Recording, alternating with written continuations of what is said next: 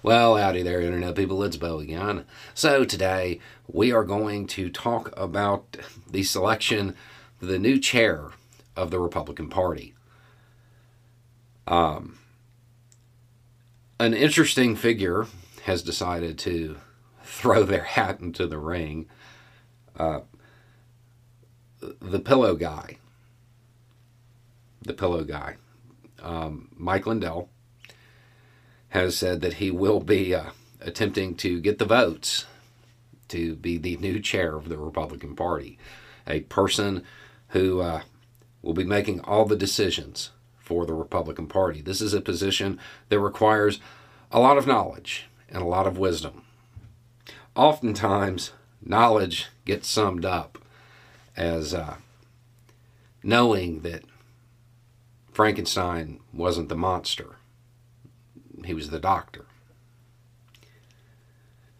Now, Lindell has uh, set out to do his due diligence and reach out personally to all 168 voting members um, and attempt to uh, address their concerns, which he does admit that some of them have. Um, and uh, he has pointed out that one of the conversations took four hours. Now, realistically, I'm fairly certain that McDaniel, the incumbent, actually already has the votes to uh, to keep the position, but you never know. But I think a more important question is whether or not Lindell is going to accept the results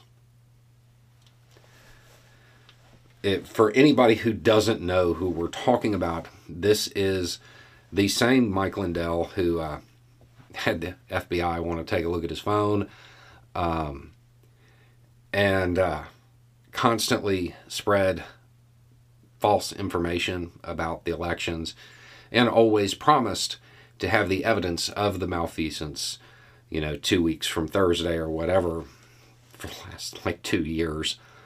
Um, this is a person who, while unlikely, could become the next chair of the GOP. If knowledge is knowing that Frankenstein wasn't the monster, but was the doctor, wisdom is knowing that the doctor was the monster. And that's the situation the GOP is in. They have uh, allowed all of these bogus claims to circulate. They have leaned into them when they thought it would be uh, useful. They didn't correct them, they didn't come down forcefully as elements within the Republican Party attempted to subvert basic democratic institutions within the United States. Because of that, a lot of people have found their home in the Republican Party. And again, while it's unlikely, it's not impossible that Lindell becomes uh, the chair. More importantly, this shows that this isn't over. They will still have problems with their primaries. They will still have people refusing to accept very clear results because they haven't came down on this forcefully. They haven't pushed back enough.